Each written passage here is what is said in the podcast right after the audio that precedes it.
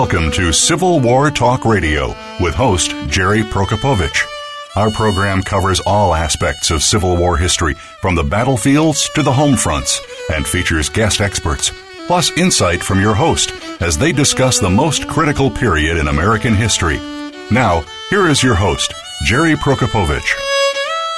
This is Jerry Prokopowicz with Civil War Talk Radio. History is replete with wars of religion like the Crusades and wars within a single religious tradition Sunni versus Shiite in the Middle East, Catholic versus Protestant in Reformation France or 20th century Ireland. But in America's Civil War, a war was fought between two intensely religious societies that, as Lincoln observed, both read the same Bible and prayed to the same God. How did Americans use a book in which they shared a common belief to justify killing one another for four long years? That's one of many questions addressed by James P. Byrd, Associate Professor of American Religious History at the Vanderbilt Divinity School, in his new book, A Holy Baptism of Fire and Blood The Bible and the American Civil War. We'll talk with Professor Byrd tonight on Civil War Talk Radio.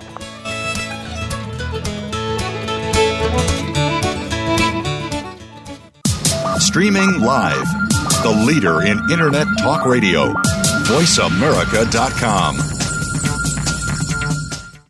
Are you ready for a disaster? If you are like many people in the world, that answer may sadly be no. Disasters happen unexpectedly to people just like you every day. Tune into Preparing for the Unexpected with business continuity and disaster planning expert Alex Fullick. The show will not only help you better prepare for a disaster itself, but also to prepare you, your place of employment, and community for the aftermath, emotionally, financially, and with a better level of awareness and a stronger feeling of resiliency. Tune in Thursdays at 9 a.m. Eastern Time, 6 a.m. Pacific Time on the Voice America Variety Channel the Internet's number one talk station.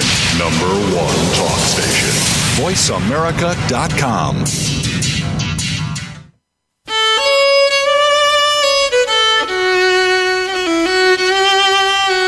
You are listening to Civil War Talk Radio.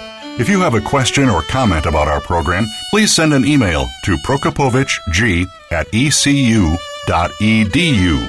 That's P R O K O P O W I C Z G at ecu.edu. Now, back to Civil War Talk Radio. And welcome to Civil War Talk Radio. I'm Jerry Prokopowicz, coming to you tonight, as has been the case for the last year now, from the Civil War Talk Radio World Headquarters Annex on Oxford Road in Greenville, North Carolina, not too far from the Brewster Building on the campus of East Carolina University, but not speaking for the university or for anybody else, just myself. And my guest, of course, will do the same as happens every week on. The- well, it is March of 2021, the first week of March, almost a year now since the pandemic has struck and been forced to vacate the Brewster building where the show normally comes from. Uh, still there are some semblances of normalcy returning. Uh, East Carolina is playing baseball once again. They are uh, off to a good start this season, six and one, and they were winning tonight when this show started. But uh, the other team was rallying, so I had to turn it off and join you here. Still, I'm wearing my East Carolina uh, Honors Program T-shirt and an ECU sweatshirt over that. You may picture me, uh, you know, dressed more nicely, but in fact since the pandemic has started, I have really worked hard to keep the the online wardrobe from declining too far. Uh, when teaching uh, in front of uh, students, uh, uh, recording lectures that students will see, I, I, make it a point to at least be decently uh, attired. But I don't wear a tie any longer while for teaching online. I was one of the last in the department who wore a tie for teaching every day anyway. And I'm wondering, it's been now a year practically since I've worn neckwear. I'm, I'm wondering what will happen when we go back in the next semester, which hopefully we will. I'm scheduled to get my first vaccination shot tomorrow. I hope you have gotten yours or are getting yours soon. Uh, one other observation about being on campus, I did go there earlier this week to the library, which is open, socially distanced, but uh, available, which is nice, uh, for the purpose of picking out books for future shows for, for Civil War Talk Radio. I hadn't done this in a long time, but I used to regularly just walk down the aisles of Civil War books and look at the spines where the the uh, the code indicates uh, the, not just the catalog number, but the year of publication. So if a book is recent, uh, you can tell just from the spine if it's in the last year or two. And I would go down and come away with an armful of books and then start contacting those authors if they hadn't contacted me.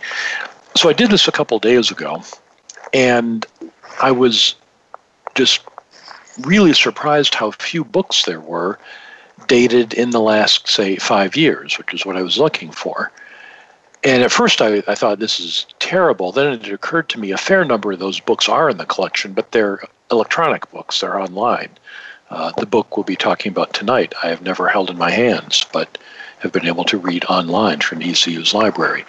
Uh, so that partly accounts for how few there are. The other thing that struck me was how many of the books published in the last five years I would reach my hand out for, say, oh, 2018, that Civil War topic, let's see. And I would be halfway there and I'd say, oh, we did that one. Oh, we did that one. We did that one. So many of them that I began to wonder if the library book buyer, uh, a colleague uh, that I've worked with many times, listens to the show and just buys the books that we talk about here. Uh, that may be the case, although it's also partly true that I'm responsible because when I'm getting ready to do a show and I don't have a copy of the book for some reason, or even if I do, I will look in the library catalog, and if they don't have it, often there's a purchase on demand option where faculty can request that the library buy a book. They do this more and more instead of buying the books and hoping we like them. They let us purchase on demand and use their budget that way. So even if I've got a copy of the book, I'll often purchase on demand this week's book so that the author gets another book sale, good for that person, and the library gets a copy of a valuable book, and uh, everybody wins. But the result is that the shelves of the last five years really echo what we've talked about on the show, and I only found a couple books that I hadn't already heard of. So that answers a question some people sometimes ask how do you get books for the show how do you decide the other way of course is i buy them with the civil war talk radio book fund which you can contribute to by going to www.impedimentsofwar.org that's where you can find out who's going to be on the show next. Uh, you'll see on March 10th next week, LeeAnna Keith will be our guest. She has a book called when it was grand, a radical Republican history of the Civil War. We'll bring old friend of the show, Brian Jordan, back on March 17th. His new book is A Thousand May Fall Life, Death, and Survival in the Union Army. And then on the 24th of March, it's spring break. It's not really spring break. ECU does not have a spring break this year because of the pandemic. They don't want the students traveling to the beaches and picking up the virus and bringing it back and infecting everyone, which we know they would do. Uh, so we got a late start in January and are skipping right over spring break, which I can tell you when you have a rhythm of seven weeks of intense work and then plan to take a deep breath and dive back for seven more, and that breath isn't there, it's it's a little disconcerting. So I'm taking a, a, spring break from Civil War Talk Radio on March 24th, even though we'll still be in class that day. No drinks with umbrellas in it for uh, any of us. We'll we'll just uh, take one day off from the show. Uh, well, other guests coming up after that: William Marvel, John Madison, uh, James Oakes, and others are lined up. Uh, but go to the website; you can see who's coming in. You can donate to the show, and it's tax season. Don't declare donations on your tax because it's not a charity, it's not a 501c3. You'll get in trouble. Uh, you don't want to get in trouble. You want to do what is right and good as the Bible tells us to do. The Bible tells us many things, uh, and it told many things to the Civil War generation, many of them contradicted by their behavior or by uh, the things that they said elsewhere. It's it's a, a, it's a story for which we need to consult someone who knows more than I do about it, and that person is Professor James Byrd. He is uh, associate professor of American religious history at the Vanderbilt Divinity School, and he has a new book, A Holy Baptism of Fire and Blood The Bible and the American Civil War. Professor Byrd, are you there? I am. Thank you for having me.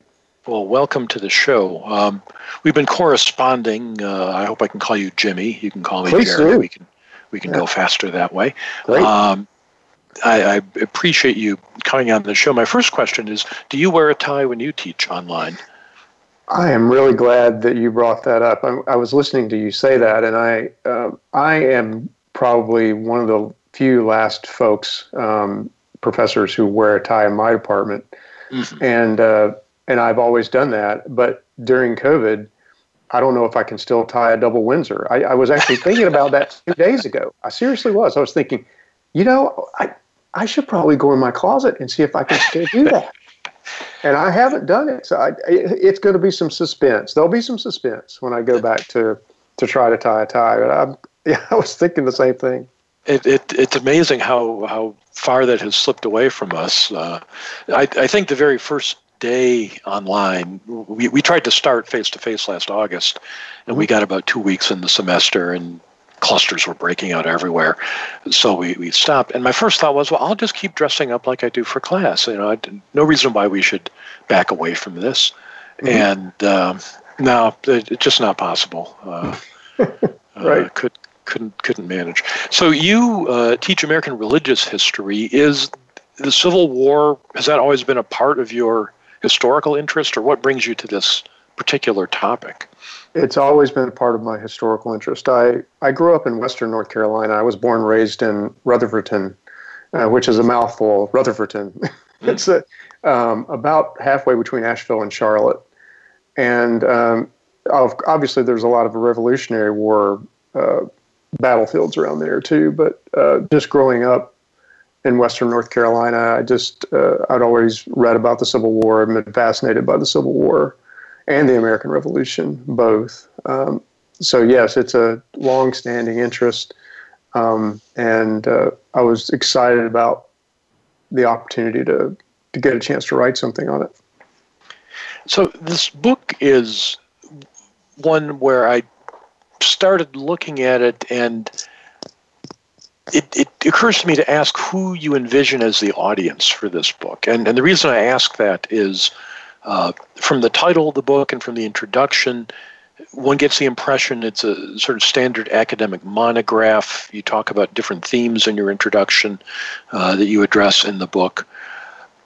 And then the book itself is organized differently. It's organized chronologically, where you take the reader through the Civil War, you know, event by event, in a way that's much more user friendly for an audience that isn't steeped in the topic.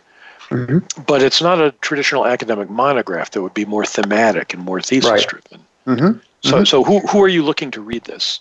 Yeah, I, I, I guess I'm looking at just uh, family back home, uh, folks who are mm-hmm. interested in the Bible, and folks who are also interested in American history. The previous book that I did, also for Oxford, was Sacred Scripture, Sacred War, and it was on the Bible and the American Revolution. And that book was organized differently. It it was published in 2013, and mm-hmm. and it was much more like an academic book. It it had uh, chapters based on different parts of the Bible. So there was like a a chapter on uh, Peter, Paul, and patriotism. There was a chapter on um, like uh, Moses and and uh, and there were chapters on the book of Revelation, things like that. Mm-hmm. Um, so it was by theme. And I was talking to uh, editor um, at Oxford that I worked with, and he suggested that um, have you thought about writing this Civil War project as more of a narrative? And I I hadn't thought about that, but the more I thought about it, the more I liked it, and it because we felt like it would just be more natural. I mean, uh, because you can talk more about the context in which um, these biblical texts are being cited, and it it it just it just flowed that way, and so I was um, I was glad I made that decision. It seems to have, uh, from what I've heard, uh, it seems to have caught on, and I think it's it's more it's more like history. You know, it's it's, it's narrative based. So, well, it, it definitely does. You know, say, it tells a story and uh, brings the reader along, and I think it, it's more inviting for people uh, who don't necessarily know. When you mentioned, if you mentioned Second Battle of Manassas, let's say, mm-hmm. most of the people listening tonight go, "Oh yeah, you know that was Pope and right. Longstreet coming to rescue Jackson, and uh, they they know the context of it and when it happened and what its consequences were. But those of us listening tonight are are not a majority of the the reading public, uh, mm-hmm. uh, unfortunately. So uh, for people. For for most readers with just a casual interest in the Civil War, this is really going mm-hmm. to allow them to see what you're what you're getting at. Um, the topic of religion in the Civil War has been fallow for a long time. It seems to me. Mm-hmm. Uh, you know, you've got books. You know, Steven Woodworth, Mark mm-hmm. Noll, George Rable come to mind. People have written good books about it, but not nearly as many as the topic I think would justify. Mm-hmm. But now suddenly there's like a burst of them. Uh, mm-hmm. are, are, you part of a movement? What what's happening? Why is it? I hope so. Um, it, it's just there's just uh, I think there's more reflection these days on religion and uh, and the history of of religion, and not just the the history of the uh, of the way ministers thought about things, but the way politicians thought about things, uh, and people who didn't necessarily go to church all the time thought thought about things. So, I do think, and, and also the Bible um, as well. For for years and years, um, it was a matter of curiosity to me to notice that just very, very few people did the history of the Bible in America. Martin Noll obviously was a, a forerunner, a real trailblazer in this area, and there's some who did, but think about it, the, the Bible was the book that was most read throughout American history, probably, and um, the book most owned. And and I think what we've had is a case where historians, modern historians, aren't as biblically knowledgeable as the people they're studying. So oftentimes, you know, they'll they'll like do a book on uh, on uh, the Civil War or something on the Revolution, and they don't recognize that how much of the Bible is really there because that's just not something they're thinking about. And and obviously, you can't think about everything as a historian; you have to focus on something. Um, but the folks at the time um, really did know the Bible uh, very, very well. I mean, Abraham Lincoln knew the Bible as well as as any revival preacher.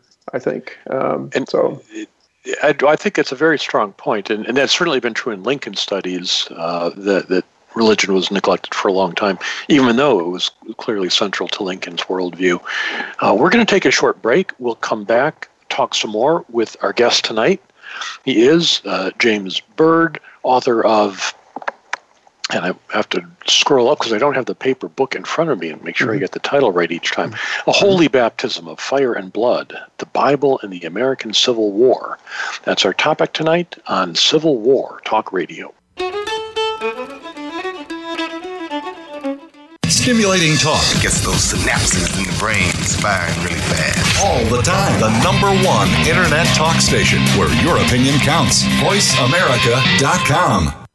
Psych Up Live with host Dr. Suzanne Phillips offers a psychological perspective on coping with common and current life issues. This show addresses topics as varied as marital stress, insomnia, depression, raising teens, campus violence, and building self resilience. Listen in as Dr. Phillips and her guest experts share the latest in books, findings, and information that will inform and enhance your life journey. Psych Up Live is heard every Thursday at 2 p.m. Eastern Time, 11 a.m. Pacific Time on the Voice America Variety Channel. Have you had a chance to check out Voice America's online magazine and blog? If you love our hosts and shows, check out articles that give an even deeper perspective, plus topics about health and fitness, movie reviews, philosophy, business tips and tactics, spirituality, positive thought, current events, and even more about your favorite hosts. It's just a click away at blog.voiceamerica.com. That's blog.voiceamerica.com. The Voice America Press Blog. All access, all the time. Streaming live. The leader in Internet talk radio. VoiceAmerica.com.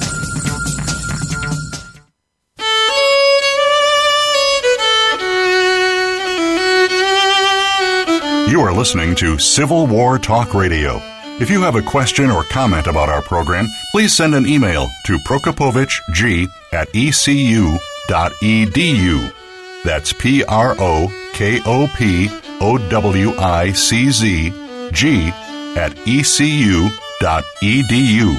Now, back to Civil War Talk Radio. And welcome back to Civil War Talk Radio. I'm Jerry Prokopowicz, talking tonight with James P. Byrd, author of A Holy Baptism of Fire and Blood, the Bible and the American Civil War.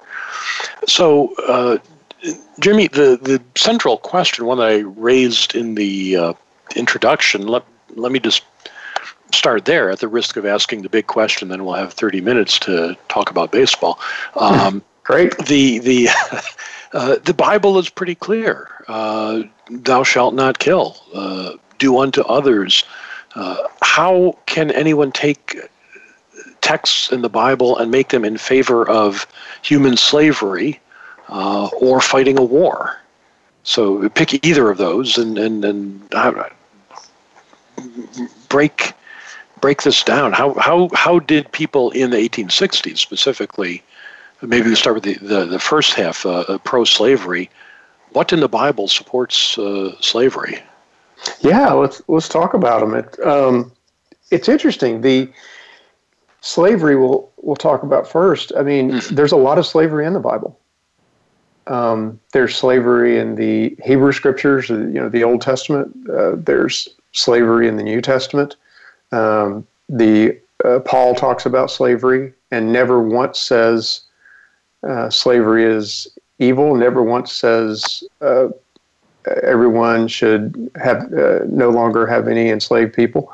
Um, so the way people were reading the Bible at the time, and at the time, most people were reading the Bible according to basically common sense, realist uh, reading, basically reading it rather literally. Not that they took everything literally. Obviously, they like if they saw something poetic in the Psalms, they understood it poetically. They understood analogies. They, uh, but overall, if something sounded historical, it was historical uh, in the mid 19th century and, and it today for a lot of people who read the Bible. So, what do you do then when you have slavery in the Bible in both testaments and nowhere explicitly condemned? And so, slavery is a, a difficult question. Uh, Mark Noll, who's done some work on this, uh, says that if you if you accept the way a lot of people are reading the Bible, if you read it rather literally, literally you see a lot of slavery. But at the same time, the Bible says thing, you know, has the golden rule in it: uh, do mm-hmm. unto others as you would have them do unto you. And so, uh, Frederick Douglass um, and other abolitionists were pointing out, well, how you know, how could that support slavery? Who would want to be enslaved? So it's a an issue. It can it's an issue of do you take the golden rule and other commandments and other uh, basically loving passages of the Bible where you're supposed to love thy neighbor. And how then do you possibly justify something as cruel and inhumane as as slavery? So you have competing texts uh, on slavery, and it's it becomes a very complicated question. It is before the war, and and the major Protestant denominations divide before the Civil War. The Baptists divide north and south. The Methodists divide north and south. Uh, so you, so you make the point also that in terms of reading the Bible historically, that the people doing this are not uh, professional historians. They they tend to read right. things through the lens of the present. Mm-hmm. Uh, so there's a widespread assumption among Southern uh, biblical uh, explainers that slavery in the Bible was race based. Uh, but you mm-hmm. make the point that that's not the case. Yes. Um, and that's race is a whole other issue. Um, mm-hmm. Interesting the, uh, because race, uh, race, race-based slavery becomes very difficult. Uh, slavery is one thing, but race-based slavery is another. And uh, and how do you make that argument based on the Bible? And they used various techniques to do it. Those who are trying to defend slavery, and one of them is the curse of Ham. Uh, uh, the curse of Canaan, uh, kind of uh, coming out of the Noah story. Basically, that there's these people that were cursed by God, and then they became um, uh, an enslaved people, and they became basically Africans later. Um, but that doesn't it doesn't say in the text that these cursed people will, will be Africans or anything like that. So there are different ways people uh, who are trying to defend slavery try to make the argument that it's race based from the Bible, but it, they really can't. It's difficult to do that. But if they just argue for slavery, uh, they have they have at least more texts that talk about it. So, so the Bible gets widely used by people both attacking and defending slavery in the years leading yes. up to the war and then during the war. Uh, how did they view each other? Um, and, and and I'll say something that, that informed my reading of this whole book was the situation we live in today, where increasingly. Uh, I saw a recent poll asking people, do you view members of the other political party as political opponents or enemies? Mm-hmm. And increasingly, the number of people who see their people on the other side as enemies is, is, is going up. Um, obviously, right. we know what happened in 1860 when both sides saw each other as enemies, and uh, 750,000 young men died. Uh, but it, it, seems like using the Bible means your opponent. If, if they're if they're wrong, if the Bible's on your side, the other side's not just your opponent; they they become your enemy. That is such a critical point. Uh, I think it's it it it makes it sacred. It raises the stakes.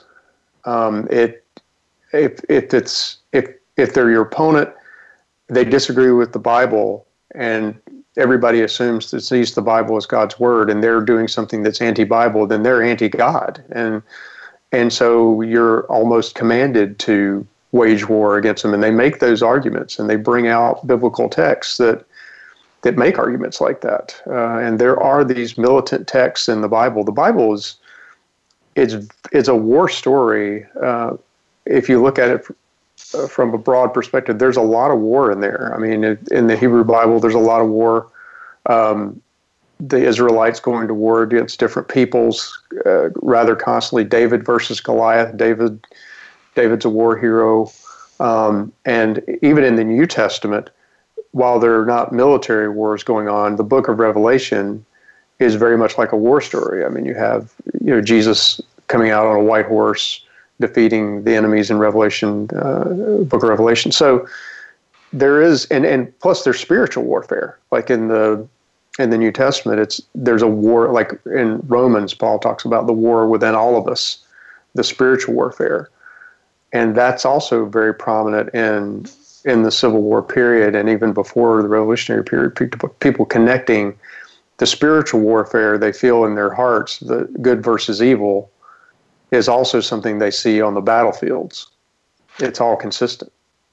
I, thought it was interesting uh, how you showed that when the war breaks out in 1861, uh, there are people who are on both sides who are almost relieved uh, and and immediately begin not reinterpreting or at least rephrasing their understanding of the Bible to say, uh, you know, enough of this this pacifism. Mm-hmm. Uh, let, us find these warlike parts and cite them and, and justify uh, smiting our enemies. Exactly. Yeah, it's interesting. It's like the uh, the the mid nineteenth century, for the most part, it was more of a New Testament uh, quoting time for uh, for several reasons. And I mean, people ask me, you know, you did a book on the American Revolution, on the Bible and the American Revolution, and you've done one on the Civil War how do they compare? And one of the comparisons is there was more Old Testament citing, comparatively speaking, in in the Revolutionary period, um, and people pointed to that. Well, there was a lot more revivalism going on. There were more evangelicals in the 19th century. People were using the New Testament more to talk about slavery, that kind of thing. But um, at the same time, they have absolutely call on the Old Testament often when they need to wage war, when they need to make a really strong claim for war. So, and, and they'll even comment on it. They'll say things like, you know, we'd, we'd kind of relegated, and this is the Christian saying this, obviously, that mm-hmm. we'd kind of relegated the Old Testament um, to kind of the past, but now we're finding it more and more relevant because of, because of these, the age we're in. It, mentioning Christians, Protestant evangelical Christianity was the religion of, of the majority, certainly of religious Americans. Mm-hmm. Uh, by 1860, in terms of numbers, what are what are we looking at? How how uh, prevalent is is church going and Bible reading? Yeah, uh, I've looked at some statistics on this, and by 1860, um, of the best way, I mean, it's really hard to count membership statistics in churches. I got to tell you, membership statistics don't tell us much now. They didn't tell us a whole lot then. I mean, go to your average church and say, how many people, how many members do you have? And then look at how many people are in there on Sunday morning, and it's not always the same. It's not always the same people. You got people on rolls sometimes that have been there for, that hadn't been in the church in a while. And it, it was always kind of iffy. Uh, Mark Noll has counted this up, and he's counted buildings, and buildings give us a sense of of where things stand. Um, and he counted out about 50,000 Protestant churches in 1860, uh, compared to about almost about oh, just short of 80, maybe about 77 synagogues or temples, and about 2,500 Catholic churches. So that's Protestantism was just huge, uh, more so than than it is now by a long shot. Uh, and so that that gives us a sense of most people were reading the King James Bible, um, and they were uh, they were very biblically oriented. I mean, they were uh, um, and they had uh, prejudice prejudice against uh, Catholics because they didn't feel like they read the Bible enough and that kind of thing. So now you mentioned that in in the book you talk about how Catholics saw the outbreak of the war, particularly Irish Catholics who are out of favor with the mainstream because they're Catholic and because they're Irish, mm-hmm. uh, and they they see the war as an opportunity to prove uh, not just their patriotism, I suppose, but their their uh, religious. Uh, uh, what, what's the right word? Their their their virtue. Yeah. Uh, sure so so the war is so your descript your your book is not limited just to the Protestant experience. You do talk about the Catholic response to this. Could you say more about mm-hmm. that? Yeah, uh, there, there were some Catholics who did see the war as uh, an opportunity. I'm not trying to say they were opportunistic. I mean, I think they no. were sincere in what they were doing, mm-hmm. but they did see the war as a a way to demonstrate their patriotism uh, and and in some ways combat the nativism that they were facing by the Protestant majority and so there were Catholics who who did embrace the war, um, and I mean, and there were Catholics who didn't, obviously, and there were Protestants who didn't, uh, but but there were those who did see it that way, and um, and and and saw it as that it, this is an American thing to do. A moment ago, you, you made a point about understanding the Bible uh, in literal terms. You said not not every word is literally taken, but I, am curious about the degree of literalism. Uh, that this is an era when you know Darwin has just published, and the the, the real schism between literal and, and metaphorical understandings isn't hasn't taken hold. But you, you point out that many people in the North cite uh, uh, the, the, quotation that you know, all people are of one blood mm-hmm. uh, as an anti-slavery argument. And do they mean that? Do they read that literally? Uh, how, how, uh, how, where does literalism fall on the scale then compared to uh, today? Let's say. much more literalism. I, at the time, as you point out, Darwin uh, was out. Most people hadn't read Darwin um, uh, and hadn't talked about, hadn't thought about evolutionary theories at this point. It's the same way with German higher criticism, higher criticism of the Bible. It was out by then. Most average people hadn't read much about it, hadn't heard much about it. Um, but it is the case that the slavery, I mean, the Bible starts to lose authority for a, for a lot of Americans after the Civil War because of Darwin, because of the rise of German higher criticism and debates over the Bible. Um, but uh, as some historians point out, especially Brooks Holifield, who taught at Emory, pointed out that it was the debate over slavery that set the stage for Darwin, for higher criticism. In other words, the, the Bible already had a chink in its armor. It, it already had been somewhat weakened in the minds of some people because of the slavery issue. And then they get these other issues that start to come and even more cast some doubt on the Bible for some people, not for everyone, obviously, but for some people. That slavery debate was kind of the first, one of the first major debates where people recognized, you know what? Um, I mean, when Lincoln said both sides read the same Bible and pray the same God, mm-hmm. he was stating fact, but it was all there was also a bit of irony there. He was recognizing, you know, everybody just assumed that if we all read the same Bible and prayed the same God, we'd all get along. But we're realizing that's not the case, that the Bible doesn't say the same things to, to people from different backgrounds, different biases, different perspectives. And that was what the issue comes, comes to be. Lincoln, I think, is, is marvelously passive aggressive in that uh, yes. that bit where he, he says both, you know, looked for uh, God to be on their side in essence. And then he says, of course, that that one side should, you know, how they could ask a just God to help them, uh, you know, yeah. bring their bread from the sweat of other men's faces. Right. Uh, then he goes like, but I'm not saying. I'm just saying. You know. but then he quotes another scripture: "Judge not, that we be that, that you be not judged." yeah. Well, exactly. Like, oh, far be it from me to judge anyone, yeah. but you guys are horrible. Yeah, uh, yeah. It, it, it, but Lincoln could do that because he he of course knew those quotations and he knew his audience knew those quotations yes, and, and knew where those words were coming from and what they meant.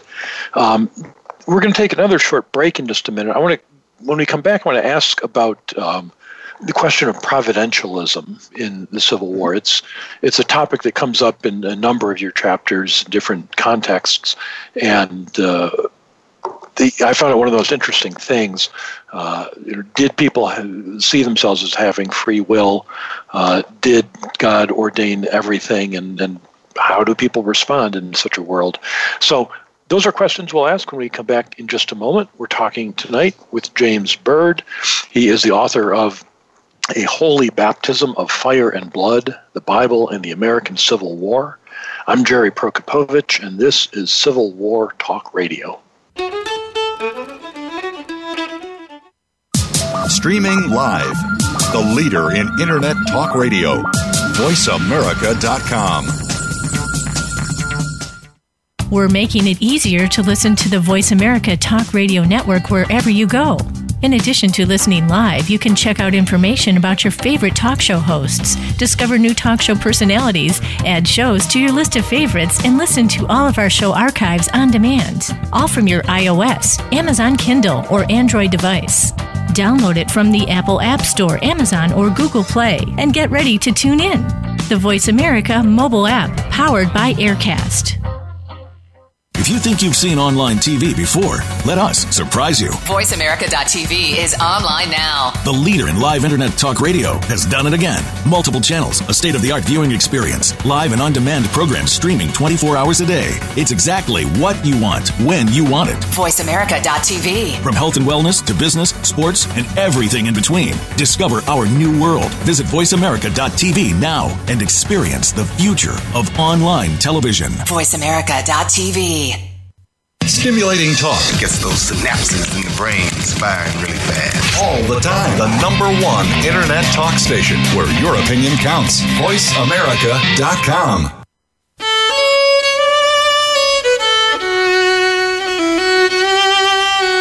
You are listening to Civil War Talk Radio.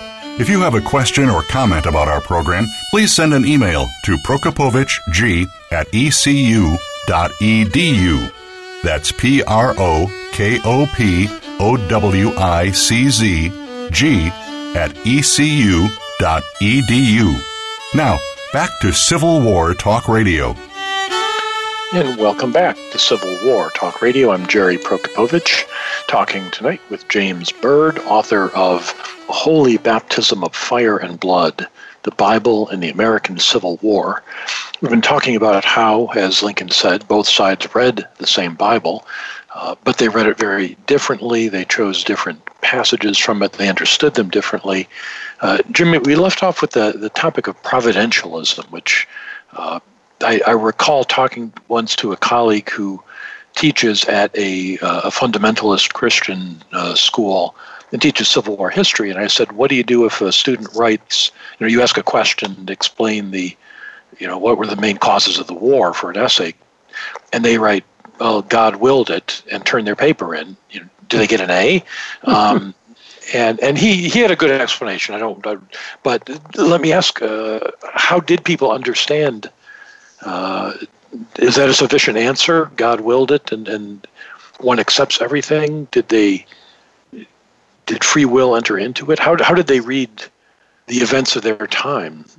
Uh, yeah, I mean, providentialism is incredibly uh, important to them because so many on both sides were absolutely convinced that all that was happening was somehow part of God's plan. And they, very few people actually outright said, there's no, there's no plan in this. God is not in this. But they had to try to figure out how to wrap their heads around the fact that this plan is not going like any of us could possibly see it going if there's a just and, and merciful God. Um, so, exactly how is it part of God's plan? So, it was a challenge to faiths on both sides um, and they had to try to figure out how that worked. And and it was uh, for for some going to battle. I mean, um, uh, James McPherson, who's uh, done a lot of work on uh, soldiers and their mentalities, of course, in the Civil War, talking about how uh, there was a sense that they uh, they had that providentialism was a um, was a comfort. You know that whether you know God, it's in God's hands, what happens to me, uh, it does. I'm going to die when it's my turn to die, and it and and there's nothing I can do about it. So it almost gets into kind of a fatalism, but God's in control of it.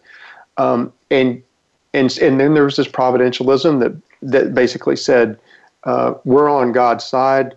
And so, if bad things are happening, bad things happened in the Bible to God's people. When God's people went astray, when they sinned in ancient Israel, bad things happened to them. Uh, but God only chastises those whom God loves, right? So God's chastising us, but only because God cares and God's going to bring us back in the end. And that was just everywhere. People talked about that constantly. Now, you mentioned free will. Mm-hmm. Um, they, they did not see a contradiction between providentialism and free will for the most part. And even Calvinists who believed in predestination and a strong idea of predestination. I mean, even if you go back to Jonathan Edwards, Jonathan Edwards in the 18th century, who was a definitely a Calvinist for sure, yeah. uh, in his ideas of predestination, he believed that he didn't believe people were machines. He believed that he wrote a, a, a treatise on freedom of the will in which he talked about how uh, we're you know we're actively involved in the decisions we're making, even if they're predestined that doesn't mean we're not doing them and we're not fully cognizant of what we're doing. It's just that all happens behind the scenes. I mean, that's a higher up, a providential mm-hmm. kind of thing. So yeah, th- but another question that comes up in this, I mean, if it's all in God's hands mm-hmm. and it's all going to work out the way God wants it to, what's our role in it? And so you had preachers who would preach these sermons where they'd say, well, you know, believe in providence, but keep your, keep your powder dry. In other words, don't depend on God to do everything. I mean, you still need to drill. You need you still need to uh, to be ready to fight because God God God works with those who who work. Now, another theme that comes up uh, in this book is the place of the nation, not just any nation, but uh, the United States, which mm-hmm. has uh, you know a, a, history of exceptionalism, uh, a mission of being a city on a hill. Right. Uh, so, so um, I mean, Americans even today will talk in terms of being different from all other nations. Was that prevalent in the Civil War era? Yeah, very much so, uh, and and probably gained uh, even more prevalence uh, during the Civil War era because of the Civil War. Um, the uh, historians talk, uh, you know, a lot about civil religion in this context and Civil War context. That it, this is when a lot of the ideas of civil religion came to the forefront. And of course, you know, you hear historians talk about, you know, before the Civil War, people talk about the United States. Um, are a great nation, and after the Civil War, they talk the United States is a great nation, and part of that is um, the the the the Civil War uh, redeems the nation um, and plants it on a divine footing like never before. But the providentialism that you're talking about, you're right. It, I mean, it had been around long before the Civil War. It was certainly present in the Revolution. Mm-hmm. And um, and just this idea this is a special nation, this is a chosen people. Now, they argued over well, are we the new Israel, uh, or are we a different people? Are we equated with Israel? Are we something else? But definitely the sense that that God is doing something special in the United States, and that's and that's one of the reasons it becomes such a a critical issue during this during the Civil War because everybody's still talking about the American Revolution and they're seeing this as mm-hmm. the second American Revolution and and trying to come to terms with that. Um, so, the idea of being a, a, new Israel, I was really struck by your your citation of uh, one Southern preacher who gave a sermon that the South was the new Egypt. Yes. Uh, and he didn't mean that as a bad thing somehow. Mm-hmm. That that was a curious uh, sermon, I thought. Yeah, um, yeah. The the idea uh, that the that the South. I mean, this is just another way in which the Exodus story um, is uh, is just everywhere. Um, mm-hmm. And and and the Exodus story is just one of those things that uh, that's just taken in several different ways. Uh, this is from the Revolutionary War on, um, and it's brought. I mean, in in the Egypt the e- Egypt language. I mean, both sides characterize the other as the Egypt, um, and and that the Egypt and Egypt is oftentimes depicted as evil, um, but at the same time, uh, you can look at it this way uh, when you're taking, talking about slavery, and this is from I think this was probably uh, Stephen Elliott from. Uh, That's the one I was yeah, thinking of. Yeah. Yeah, I, I, think he said something about how uh, Egypt was a land of refuge for the people of Israel. Thinking of so he's trying to make the argument: if slavery is evil, how why did uh, and this is a very Confederate based argument here, um, uh, but he's like he's trying to spin it to say that, well, if slavery is evil, how come uh, God allowed the Israelites to ever be enslaved? Um, and and sees that Egypt actually during that time um, they were able to. It was not always bad that they were in, enslaved at that time. So you can see the ways people strain yeah. some biblical text to try to justify justify now, things the the book does not focus on the African American uh, reading of the Bible, but it, it doesn't overlook it either. Um, certainly, uh, uh, there, there's a substantial uh, proportion of the African American population, including the enslaved population, that is, uh, if not reading the Bible, at least hearing it and familiar with mm-hmm. it. Mm-hmm. Right. How, how, do they fit into the story? Absolutely, uh, and it's and it's critical because the African American reading of the Bible is such a a a completely from the other perspective reading that challenges the standard white common sense reading of the scripture. So uh, when you have someone like Fred, Frederick Douglass who's quoting the Bible quite a lot, mm-hmm. um, and then you have before the war you have people like you know David Walker uh, Maria Stewart. Um, then you have uh, you know uh, poetry coming uh, from African Americans. So you have a lot of perspectives on the Bible from African Americans, and that's just there's just to name a few. And it's taking the Exodus story, which uh, people talked about a lot. You know, seeing that the the United States is not God's new, new Israel; it's God's new Exodus. Mm-hmm. Uh, it's an enslaving nation, uh, and other texts as well. Uh, the Golden Rule, this Acts 1726, uh, God is made of one blood, all all people, all nations, mm-hmm. which is used to refer back to the Adam and Eve story, you know, the Genesis story, where everyone came from the same family. And if everyone's from the same family, then how do you justify white supremacy? How do you justify enslaving one race, enslaving the other race? So uh, all these, all a lot of these texts are coming out, and quite often, interestingly enough, uh, texts like uh, Acts 17:26 talking about all uh, from one blood are all nations. That often gets associated with things like the Declaration of Independence, where Jefferson says all men are created equal, mm-hmm. uh, to argue against slavery and racism. So there are a lot of texts that have a have various meanings through this period. One of the interesting things that you do in this book is you, you have a uh, an appendix with a database uh, based on a database where you collected examples of, of biblical citations. And the one you just cited, uh, the, of one blood, is the number one uh, biblical quotation that appears in northern mm-hmm. sources, whereas the uh, the southern one is, from Job, the Lord giving and taking away. Um, mm-hmm did what what did you draw from your, your research where you when you saw those the, the, the different uses of, of quotations in different quantities?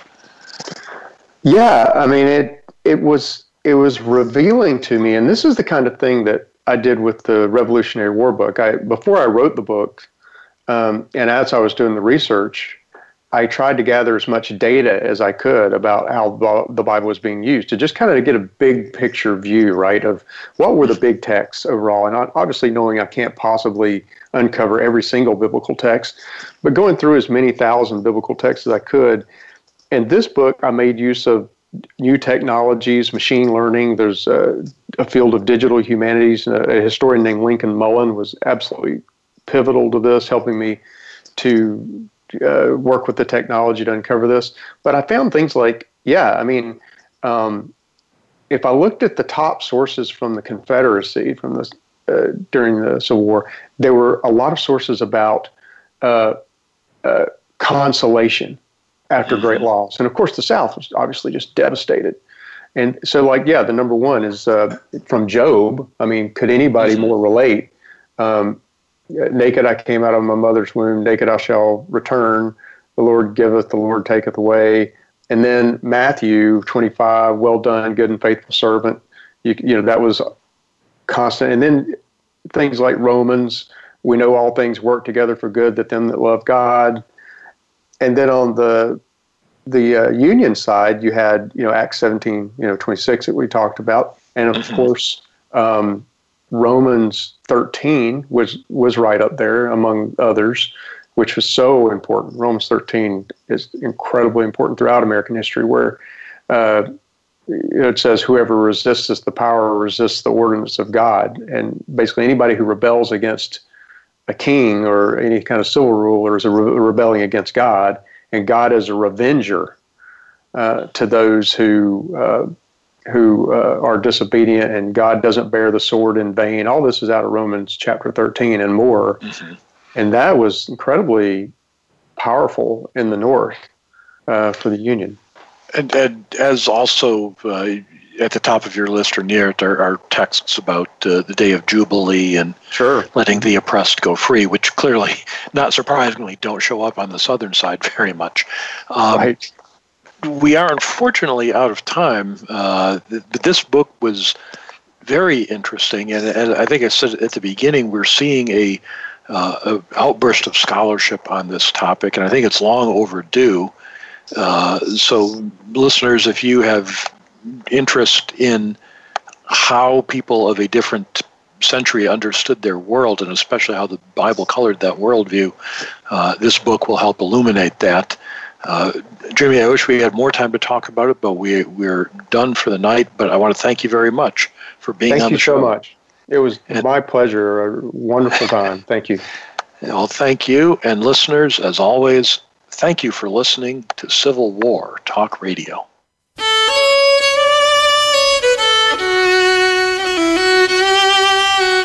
Thank you for embarking on a part of American history this week.